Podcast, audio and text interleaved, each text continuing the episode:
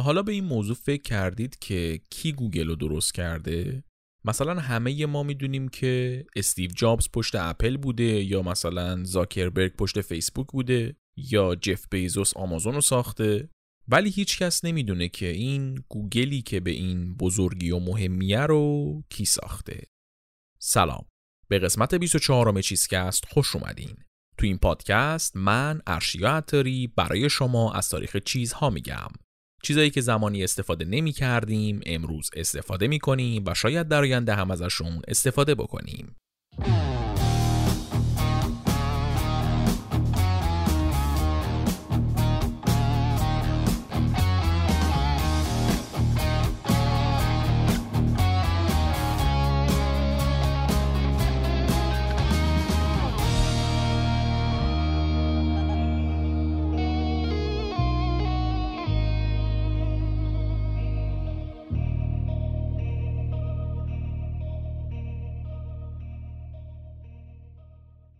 تو این قسمت قراره تاریخ گوگل رو تعریف بکنیم. تو قسمت قبلی تاریخ اینترنت رو تعریف کردیم، از شروعش تو جنگ سرد گفتیم، از دلایل اختراعش گفتیم، جادی از ماجراهای توسعه اینترنت و به وجود اومدن وب و اینا گفت. بعد رسیدیم به جریان جنگ های مرورگرا و محکومیت بیل گیتس توی اواخر دهه 90 و در پایانم ماجرای حباب dot com و گفتیم. توی این قسمت می‌خوایم ماجرای اختراع چیزی رو بگیم که تا حد خیلی زیادی اینترنت امروز رو شکل داده و شاید اگر نبود اینترنت انقدر بزرگ نمی‌شد. گوگل استفاده از اینترنت رو خیلی خیلی ساده تر کرد. کاری کرد که شما مستقیم هر سوالی داشته باشی ازش بپرسی و با یک کلیک جوابتو بگیری. از فاصله تهران تا رشت بگیر تا تولید ناخالص داخلی بورکینافاسو. الان خیلی از ما وقتی که یه جایمون درد می‌کنه به جای اینکه پاشیم همون موقع بریم دکتر میریم توی گوگل search می‌کنیم ببینیم که اصلا چه مونه و چی باید بخوریم و چی کار باید بکنیم. گوگل الان شده اون معلمی که همه چیزو می‌دونه و اون راننده‌ای که همه مسیرها رو بلده. یه سری از اطلاعاتی که ما زورکی توی دوران مدرسه حفظ می کردیم مثل ارتفاع فلان قله و شغل اکثر مردم ترکمنستان و این چیزا رو اگه یه روزی هم لازم باشه با یه search توی گوگل به دست میاد. هیچ احتیاجی به حفظ کردنشون یا بالا پایین کردن کلی کتاب نیست. یه چیز جالبی که من خودم چند وقت پیش به چشم خورد یک صحنه ای از سریال فرنز بود. اون قسمتی که مارک و راست دوتا از کاراکترهای سریال اینا مجبور میشن با همدیگه تنها تو خونه باشن و هیچ حرفی برای زدن ندارن. بعد واسهشون سوال میشه که فرق بین آبجو و لاگر چیه؟ بعد توی سری کتاب میگردن و کلی بالا پایین می‌کنن تا بالاخره می‌فهمن که اینا اصلا با همدیگه فرق خاصی ندارن. گوگل اگه بود اون زمان این پروسه شاید دو ثانیه هم طول نمی‌کشید دیگه. دوتا کلیک می‌کردن جوابشون رو می‌گرفتن. گوگل واقعا اختراع مهمیه. زندگی مدرن ما خیلی خیلی بهش وابسته است. توی این قسمت می‌خوایم ببینیم که اصلا چی شد که search کردن شد بخشی از اینترنت. گوگل چجوری درست شد و چجوری به وضع امروزیش در اومد. من ارشیا عطاری هستم نویسنده و راوی چیزکست. تدوین این قسمت رو تنین خاکسا انجام داده و موسیقی تیتراژ هم کار مودی موسویه. بریم سراغ داستان گوگل.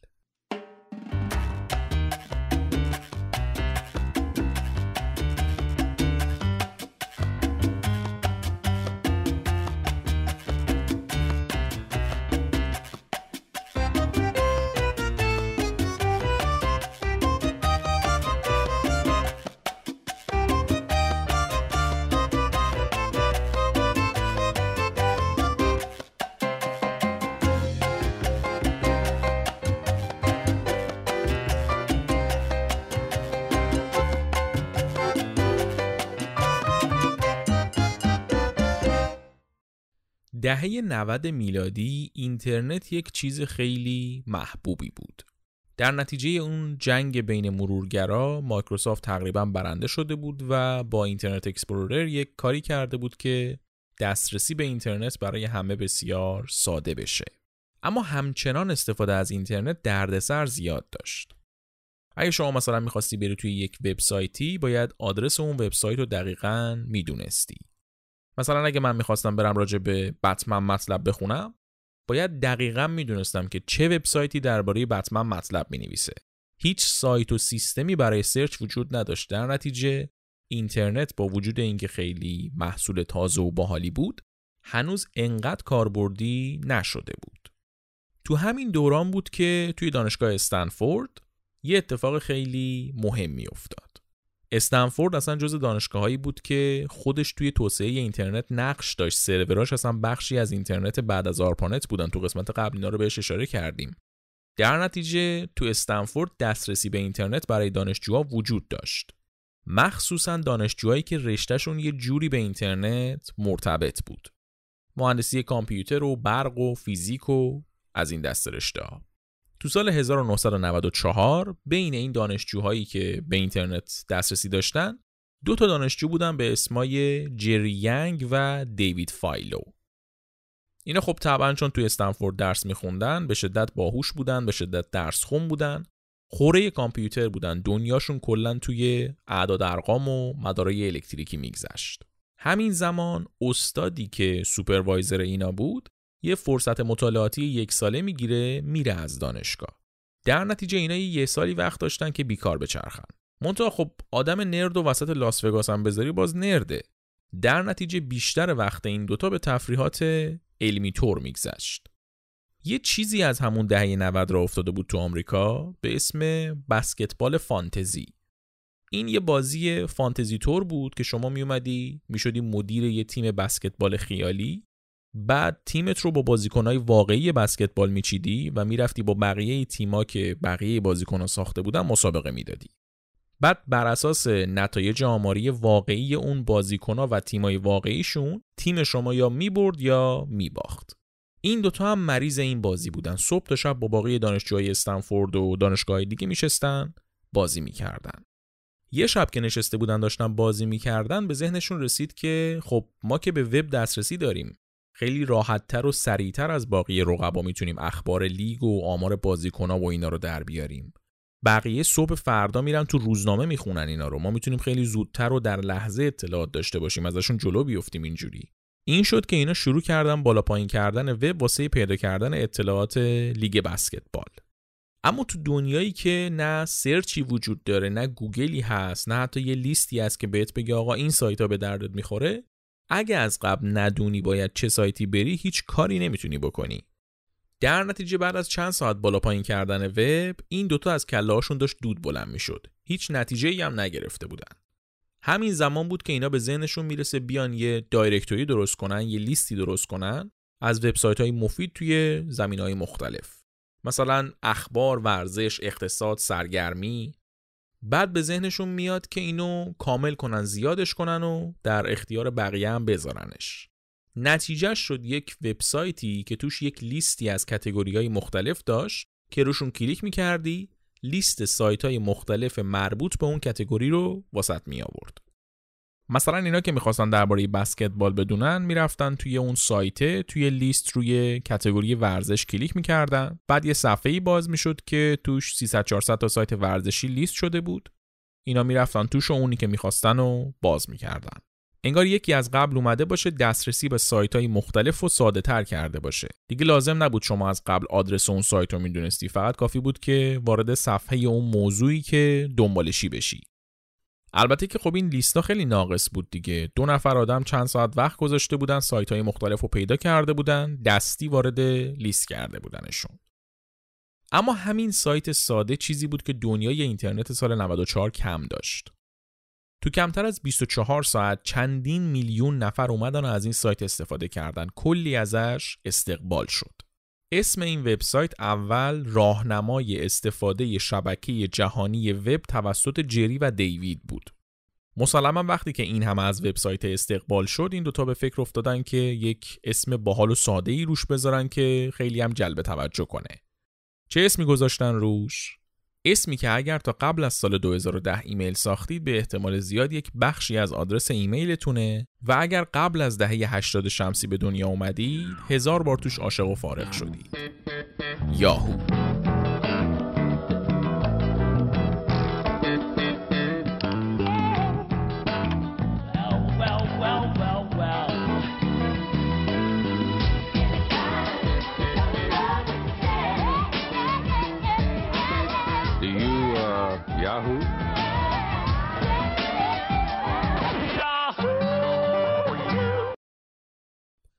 یاهو دنیای اینترنت 1994 رو زیر و رو کرد. کار رو برای کاربر اینترنت راحت کرد. کاری کرد که بشه توی اینترنت راحت تر دنبال یه چیزی گشت. اما این یاهویی که داریم تعریف می‌کنیم هنوز نه search داره نه ایمیل داره و نه چیز دیگه ای. کلا همون لیستیه که گفتیم. همین زمان بود که ینگ و فایلو مؤسسای یاهو به فکر افتادن که یک سرمایه گذار پیدا کنن برای این سایتشون. دنیای اینترنت تو دهه 90 اینطوری بود دیگه. اول یه ایده خوب داشتی بعد می‌رفتی سمت سرمایه گذارا و اونا هم یه پولی میخواموندن توی سایتت. اینا اومدن با کلی آدم حرف زدن پرزنت کردن ولی در پایان هیچی به هیچی. یاهو واقعا شانس زیادی برای جذب سرمایه نداشت. چرا شا از زبون تنها کسی که بعد از کلی چک و چونه حاضر شد روشون سرمایه گذاری کنه میگم. طرف میگه من واقعا نمی‌دونستم واسه چی دارم به اینا پول میدم. اینا منو دعوت کردن دفتر کارشون. دفتر که چه کنم یه تریلری بود وسط استنفورد. تریلر به این اتاقکایی که به ماشینا میبندن میگن. بعد میگه تو این تریلره یه شهر شامی بود. هوای گرم محیط بسته کلی جعبه پیتزا و سیم و کامپیوتر ولو بودیم بر بر بعد که توی این قصر رویایی نشستیم که راجع به کار صحبت کنیم این دوتا هیچ ایده ای نداشتن که چجوری میشه پول در آورد از این سایته فقط تنها کاری که اینا تونسته بودن بکنن این بود که کلی آدم رو بکشونن سمت سایتشون که اون سایتشون هم فقط یه لیستی از سایت های دیگه بود. نمی‌دونم چی شد که من با خودم گفتم جهنم و ضرر من دو میلیون دلار میدم بهتون. خوب شد خیلی دوستمون خوشش نیامده بود. خلاصه که این business بیدر و پیکر این دو نفر حالا دیگه سرمایه داشت. شروع کردن به درست کردن وضعیت کاروبار سایتشون. اوایل سال 95 اینا یه ویژگی جدیدی اضافه کردن به سیستمشون. چی اضافه کردن؟ قابلیت جستجو. حالا می‌شد تو یاهو سرچ کرد و اینطوری عملا اولین سیستم جستجو توی دنیای وب درست شده بود. موتور جستجو نه ها، سیستم جستجو. فرق دارن اینا. یاهو موتور جستجو نبود. این چیزی که اینا به یاهو اضافه کرده بودن نمی‌رفت تو اینترنت گشت بزنه نتایج رو بیاره. فقط می‌رفت تو لیستای یاهو میگشت. همون لیستای دستساز یاهو که کتگوری های مختلف داشت سایت ها توی کتگوری های مختلف بودن دسته بندی شده بودن. این می‌رفت تو اونا دنبال نتیجه میگشت. یه سیستم جستجوی داخلی بود در اصل. موتور جستجو چیزیه که پاشه بره کل وب و زیرو رو کنه نتیجه رو از اونجا دراره. یاهو همچین چیزی نبود اون موقع. قبل از یاهو البته موتورهای جستجو اختراع شده بودن ها ولی هم قابلیتاشون محدود بود. همین که به اندازه یاهو محبوب نشده بودن. یاهو که این سیستم search رو اضافه کرد محبوبیتش هم بیشتر شد. ولی خب همچنان سیستمش خیلی محدود بود دیگه. یه سری لیست دستساز بود که حالا می‌شد توشون search هم کرد. اواسط همون سال 95 یاهو یه رقیب جدید پیدا کرد که خب این مشکل یاهو هم نداشت.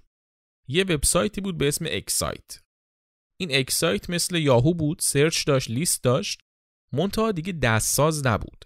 سیستمش کلا نرم افزاری بود. می‌رفت کل وب رو به شکل سیستمی زیر رو می‌کرد و میومد نتیجه رو تحویل می‌داد. یاهو که دید همچین رقیبی پیدا کرده خطر رو احساس کرد. اونم به تکاپو افتاد تا یک سیستم اتوماتیک جستجو بذاره واسه خودش. و اونم تا قبل از سال 95 سیستم search اتوماتیک خودش رو راه انداخت. حالا هم یاهو و هم اکسایت موتور جستجو داشتن و هر دوشون هم به شدت محبوب بودن. از اینجا به بعد میشه گفتش که موتور جستجو به شکل درست حسابی و شست رفته تازه رسید دست کاربرای اینترنت. اما همچنان پولی از این قضیه در نیامده بود. البته که هنوز کلا از اینترنت پولی در نیامده بود. دغدغه اصلی و دعوای اصلی توی دنیای اینترنت اصلا همین بود که اینترنت باید پول در بیاره یا نه. یه سری می‌گفتن نه اینترنت برای گسترش علمه نباید تجاریشه نباید پای پول باز شه بهش. یه سری هم می‌گفتن آقا این محبوبیت و پتانسیلی که اینترنت داره خوراک پول در آوردن چرا نباید تجاریش کنیم؟ اصلی ترین ایده و راهی که برای پول در آوردن از اینترنت مطرح بود هم تبلیغات بود.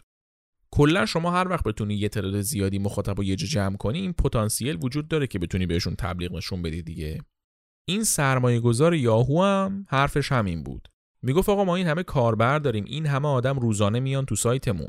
پس چه بهتر که ما بیایم از تبلیغات پول در بیاریم بنرهای تبلیغاتی بذاریم تو صفحه search یاهو.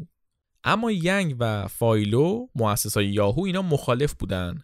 می‌گفتن آقا این جمعیت مخاطب رو که ما از سر راه نیاوردیم اینا فازای علمی و اخلاقی و اینا دارن. ما تبلیغ بهشون نشون بدیم ریسکش زیاده. یا ممکنه واکنش نشون بدن ول کنن برن از دست بدیم کار برامونو واقعا هم بعید نبود همچین اتفاقی بیفته. توی دنیای اینترنت اون زمان کم نبودن آدمایی که اینجوری آشو با جاش می‌خواستن. هم می‌خواستن از سایت ها استفاده کنن هم نه پول بدن نه تبلیغ ببینن. توی همچین وضعیتی یاهو هم باید از یه جا پول در می آورد وگرنه زمین میخوردن. تنها راه معقولی هم که وجود داشت تبلیغات بود.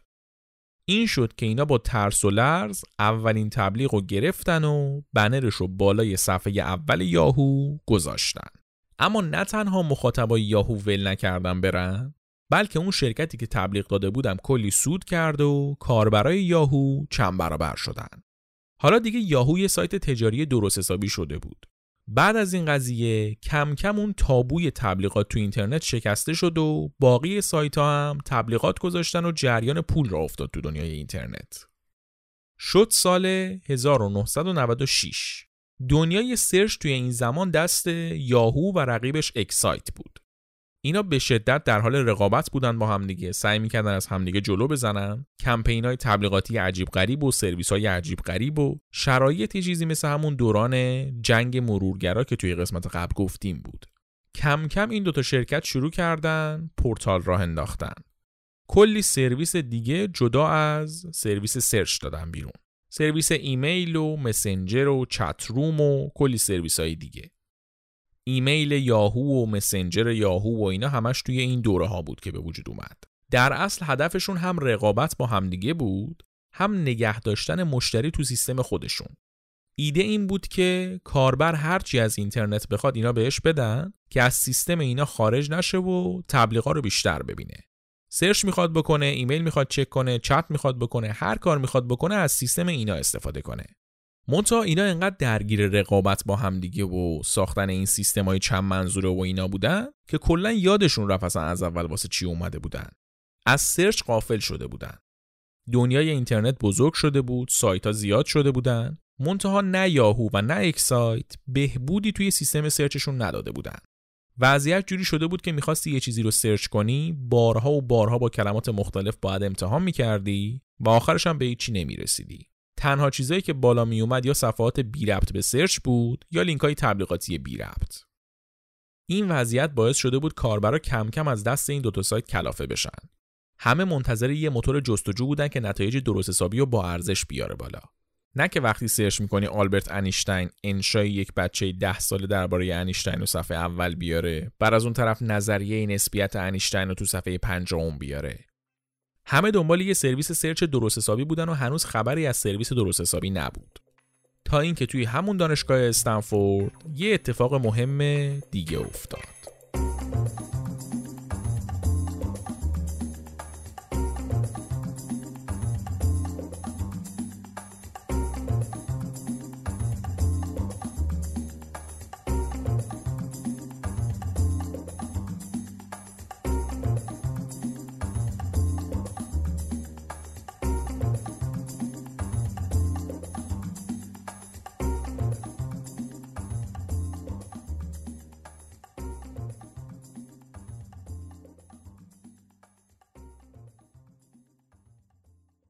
قبل از اینکه بریم سراغ بقیه داستان لطفا یک ثانیه وقت بذارید و از هر جایی که چیزکست رو میشنوید subscribe کنید تا مشترک چیزکست بشید. شنیدن چیزکست همیشه رایگان بوده رایگان باقی میمونه.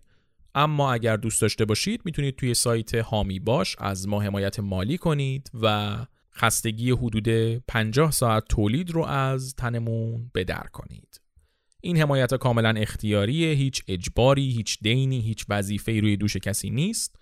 اگر دوست داشته باشید کاملا اختیاری می‌تونید هر چقدر که دلتون خواست از پول یه قهوه گرفته تا پول یه فرش رو از ما حمایت مالی بکنید. دو تا کاراکتر مهم داره این داستان که اینجا باید باشون آشنا بشیم. لری پیج و سرگ برین. لری پیج اهل میشیگان بود، سرگ برین هم متولد روسیه بود منتها توی ایالت مریلند بزرگ شده بود. این دوتا 19 20 سالشون بود که میان دانشگاه استنفورد که دوره دکترای علوم کامپیوتر بگذرونن. دکترای پیوسته در واقع. توی تور معرفی دانشگاه اینا با همدیگه آشنا میشن، رفیق میشن و قرار میشه که با همدیگه کار کنن. قرار میشه اینا تزشون رو روی موضوع search در اینترنت بذارن و روی این موضوع کار بکنن در جریان همین کار کردن روی search هم بود که این دو نفر میان یک سیستم جدیدی از موتور جستجو رو طراحی می‌کنن که خیلی خیلی بهتر و دقیقتر از یاهو و اکسایت کار می‌کرد. سیستم چطوری بود؟ این سیستم مثل باقی موتورهای جستجو کلمه ای که شما جستجو کردی رو می‌گرفت بعد بر اساس اون یه سری سایت لیست می‌کرد براتون. منتها سایت هایی که لیست می‌کرد مثل یاهو و اکسایت بی ربط و همینجوری شلم شوربا نبودن حساب کتاب داشت ترتیبشون در واقع اینا یک منطقی رو دنبال کردن که می‌گفت مطالبی مفید و درست حسابیه که مطالب دیگه بهش لینک داده باشن ارجاع داده باشن بهش. این لینک دادن اعتبار میده به اون مطلب. پس هرچی تعداد سایت هایی که به یک مطلب ارجاع داده باشن لینک داده باشن بیشتر باشه اون مطلب اعتبار بالاتری داره. هر مطلبی هم که اعتبار بالاتری داشته باشه توی لیست بالاتر میاد.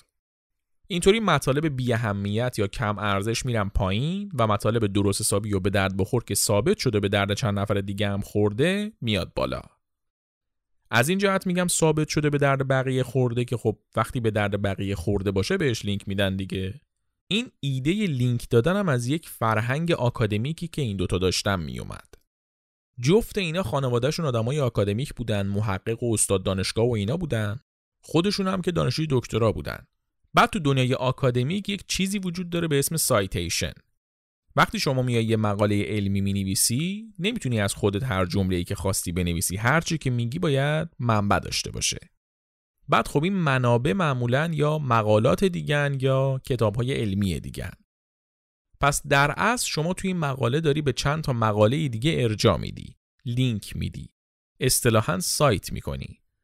حالا هرچی تعداد سایت هایی که یک مقاله گرفته باشه بیشتر باشه یعنی باقی مقاله ها بیشتر به عنوان منبع بهش استناد کردن. در نتیجه اون مقاله که بیشتر بهش استناد شده اعتبار بیشتری می‌گیره.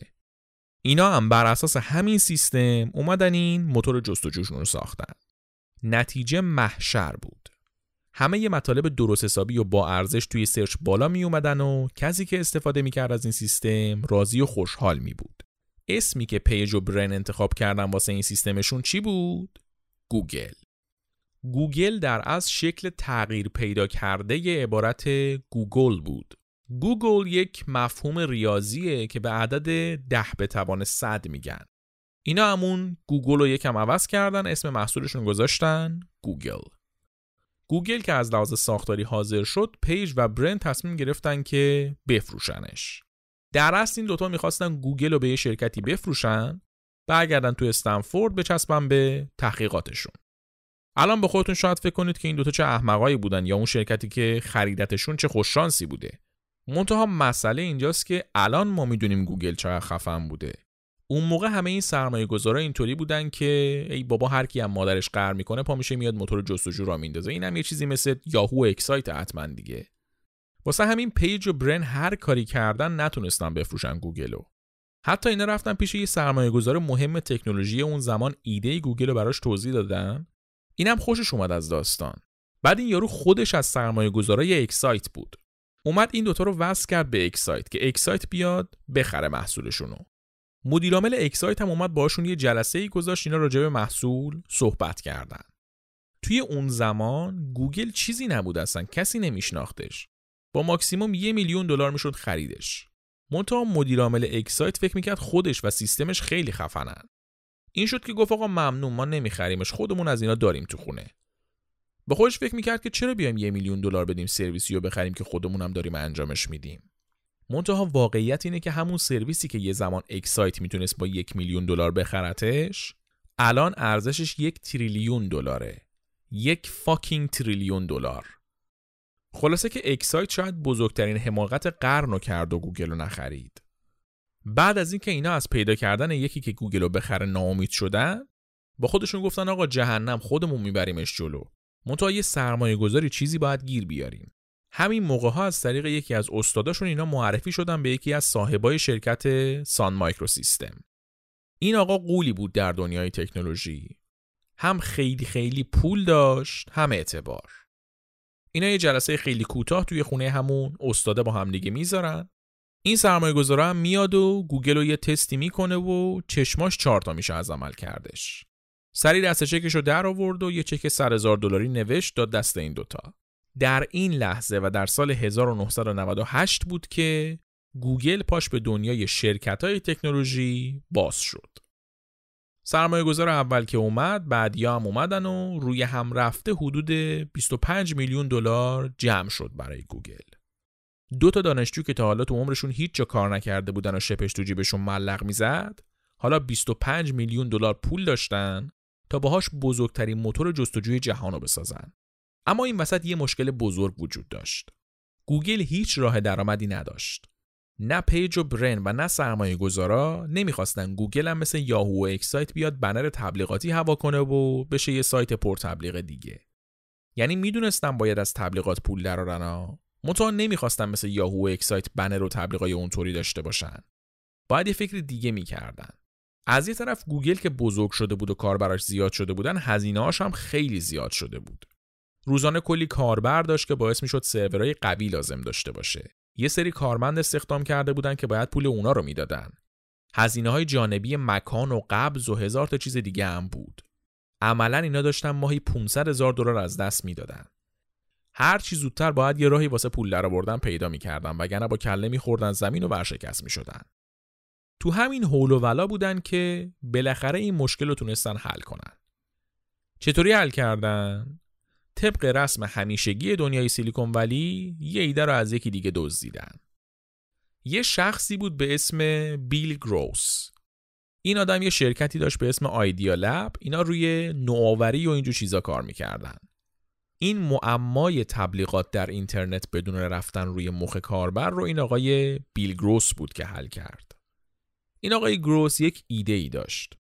می‌گفت وقتی یه نفر میاد یه چیزی رو سرچ می‌کنه صرفا اینو نشون نمیده که دنبال چی میگرده بلکه نشون میده که دنبال چی میگرده که بخرتش. یعنی مثلا اگه من search می‌کنم میکروفون یعنی من درباره میکروفون کنجکاوم دنبال میکروفونم. در نتیجه اگه ببینم یه سایتی داره میکروفون میفروشه ممکنه ازش بخرم. یا اگه اسم فلان خواننده رو search کنم مثلا الویس پریسلی رو search کنم یعنی من طرفدار الویسم ممکنه بخوام آلبوماش رو بخرم. در نتیجه با این فرض میشه با توجه به کلماتی که آدما search می‌کنن بهشون یه سری تبلیغ نشون داد. این آقای گروس تصمیم گرفت بیاد یه business ی راه بندازه به شرکت ها کلمات کلیدی بفروشه. مثلا کسی که توی یه search engine ی search می‌کنه تلویزیون اینا تو نتایج search ش شرکت های تلویزیون فروش رو بیارن بالا که اگه خواست ازشون تلویزیون بخره. بعد به ازای هر کلیک روی لینک سایت اون شرکت از شرکت یه پولی بگیرن. ایده خیلی جذاب بود، خیلی نو بود منتها این آقای بیل گروس با هر کی که راجبش صحبت کرد اصلا گوش ندادن بهش مسخرش کردن گفتن جواب نمیده. اینم خودش اومد یه سایتی راه انداخت که به شکل تجاری این کار رو انجام می‌داد. مردم می اومدن کلمات سرچ می‌کردن سایت براشون شرکت هایی که محصولات مرتبط داشتن و می آورد بالا.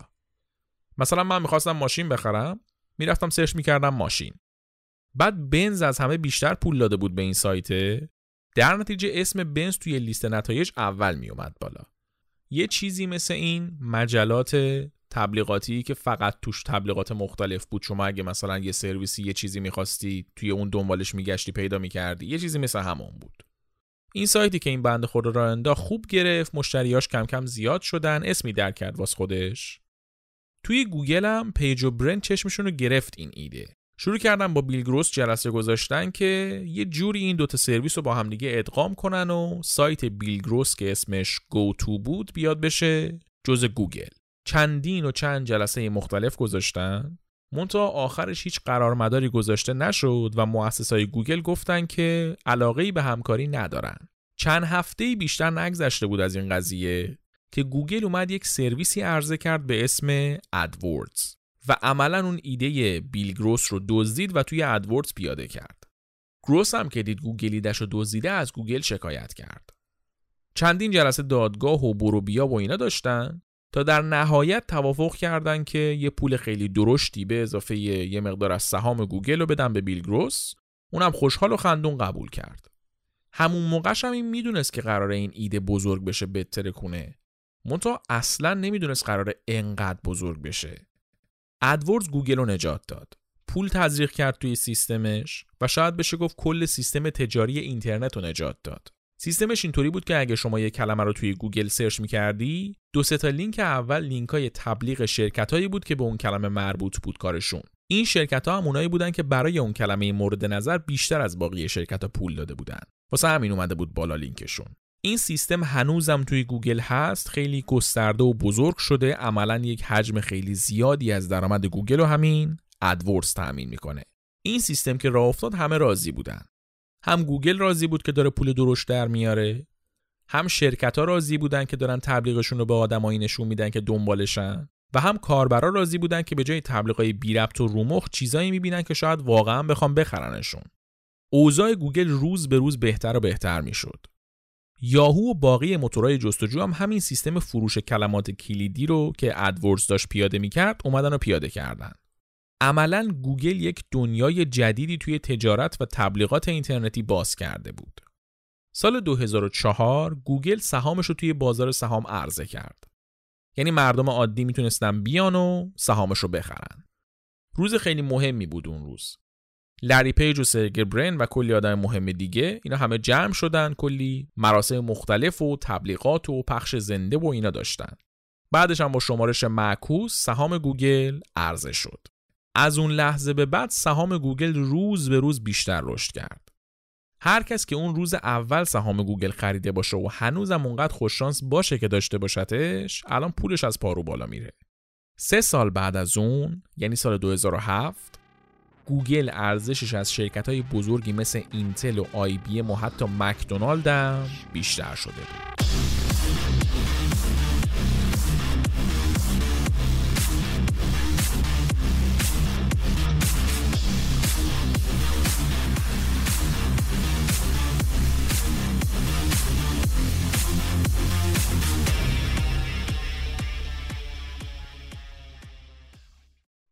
از سال 2004 به بعد گوگل کلی سرویس مختلف عرضه کرد. جیمیل، گوگل مپس، گوگل ارث، گوگل داکس، گوگل درایو. اومد یوتیوب رو خرید، سیستم عامل اندروید رو درست کرد. کم کم گوگل از اون سرویسی که هیچکس بهش اهمیت نداد تبدیل شد به شرکتی که دنیا رو گرفته بود. و این قضیه یکم برای مردم نگران کننده بود. از همون زمان تا همین امروز خیلی ها نگران اینن که گوگل با اطلاعاتی که ازشون داره چیکار می‌کنه. چقدر حریم خصوصیشون رعایت میشه این اطلاعات به کیا داده میشه. مثلا فرض کنید یه نفر دچار بارداری ناخواسته شده. داره سرچ می‌کنه درباره سقط جنین بدونه. اون آدم شاید به هیچ کس درباره این بارداری ناخواسته نگه. ولی گوگل می‌دونه اون آدمی که اینو سرچ کرده احتمالا همچین شرایطی داره. و الان تبلیغاتی که گوگل نشون میده هم بر اساس همین سرچاییه که آدما می‌کنن. این دسترسی گوگل به سرچای مردم چیز خطرناکیه واقعا. جادی یه اپیزود داره توی رادیو گیک به اسم گوگل گای. اونو توصیه می‌کنم بشنوید. یه ماجرایی رو تعریف می‌کنه توش. راجع به کسی که واسه همین سرچای گوگلش توی دردسرای بزرگی میفته کلا این دنیای گوگل در حال حاضر یه ذره ترسناک شده. جوری شده که شما اگه به یه چیزی فکرم بکنید یهو می‌بینید که تبلیغش توی گوگل یا سایت هایی که بر اساس AdWords کار می‌کنن میاد براتون. یه ماجرای عجیبی بود که چند وقت پیش شنیدیم. این بود که یک دختر کم سن و سال نوجوانی بوده که همش براش تبلیغات مربوط به بارداری و پوشک بچه و شیرخشک و این چیزا می اومده. بعد دختره به باباش میگه باباش هم شاکی زنگ می‌زنه به پشتیبانی گوگل که آقا این چه تبلیغاتی نشون می‌دید دختر من اصلا سنی نداره اصلا یعنی چی این چیزا؟ اونا هم کلی معذرت می‌خوان و قول میدن که دیگه تکرار نشه و این حرفا. میگذره میگذره می‌فهمن که دختره واقعا باردار بوده. نه خودش خبر داشته نه خانوادش ولی گوگل خبر داشته.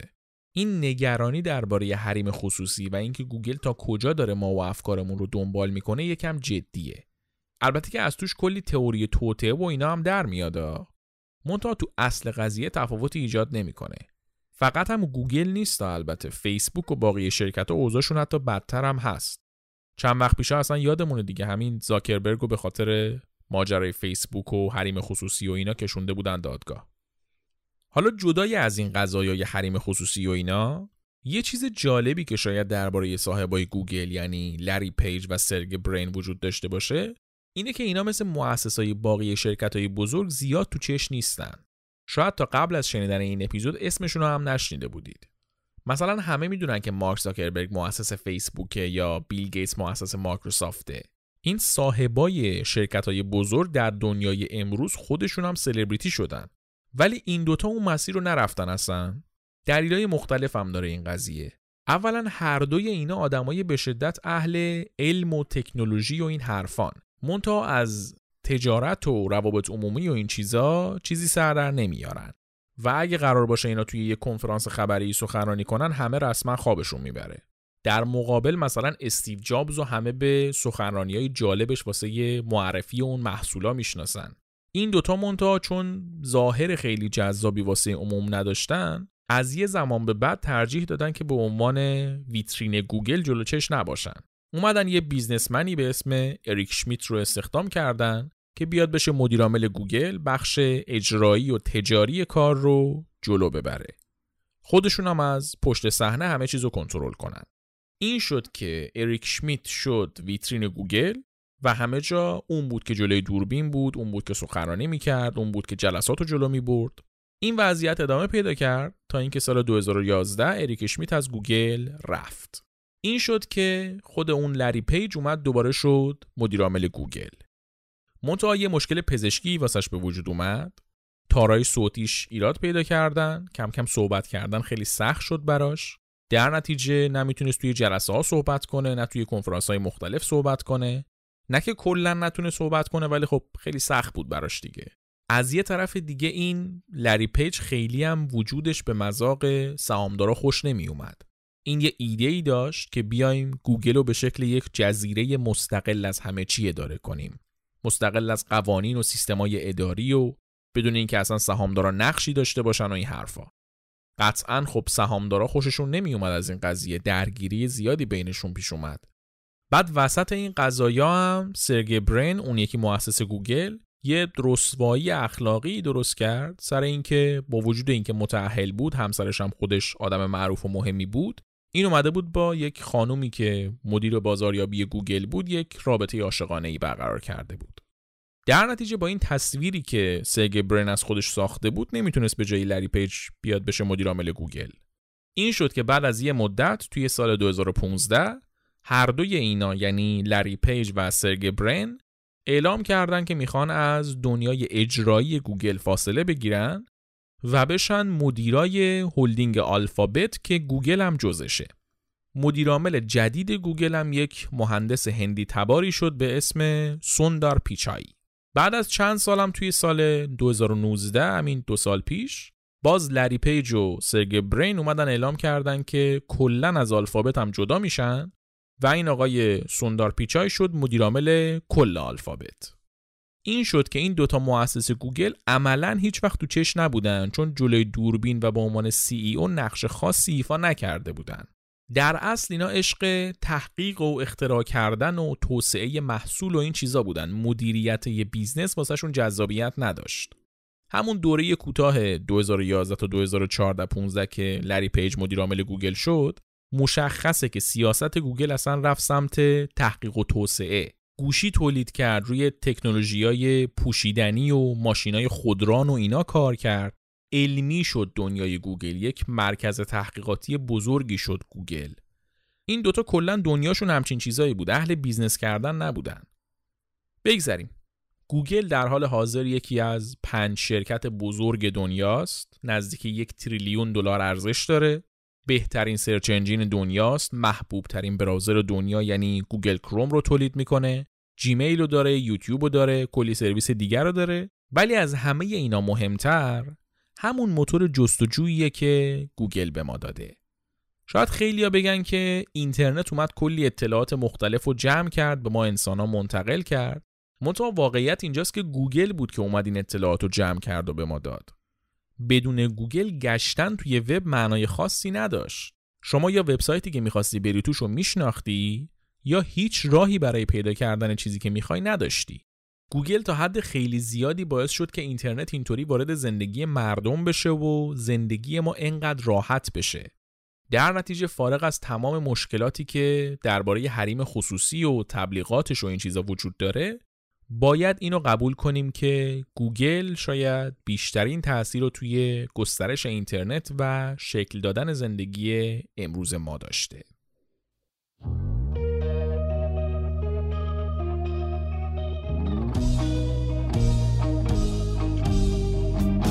چیزی که شنیدید قسمت 24 چیزکست بود.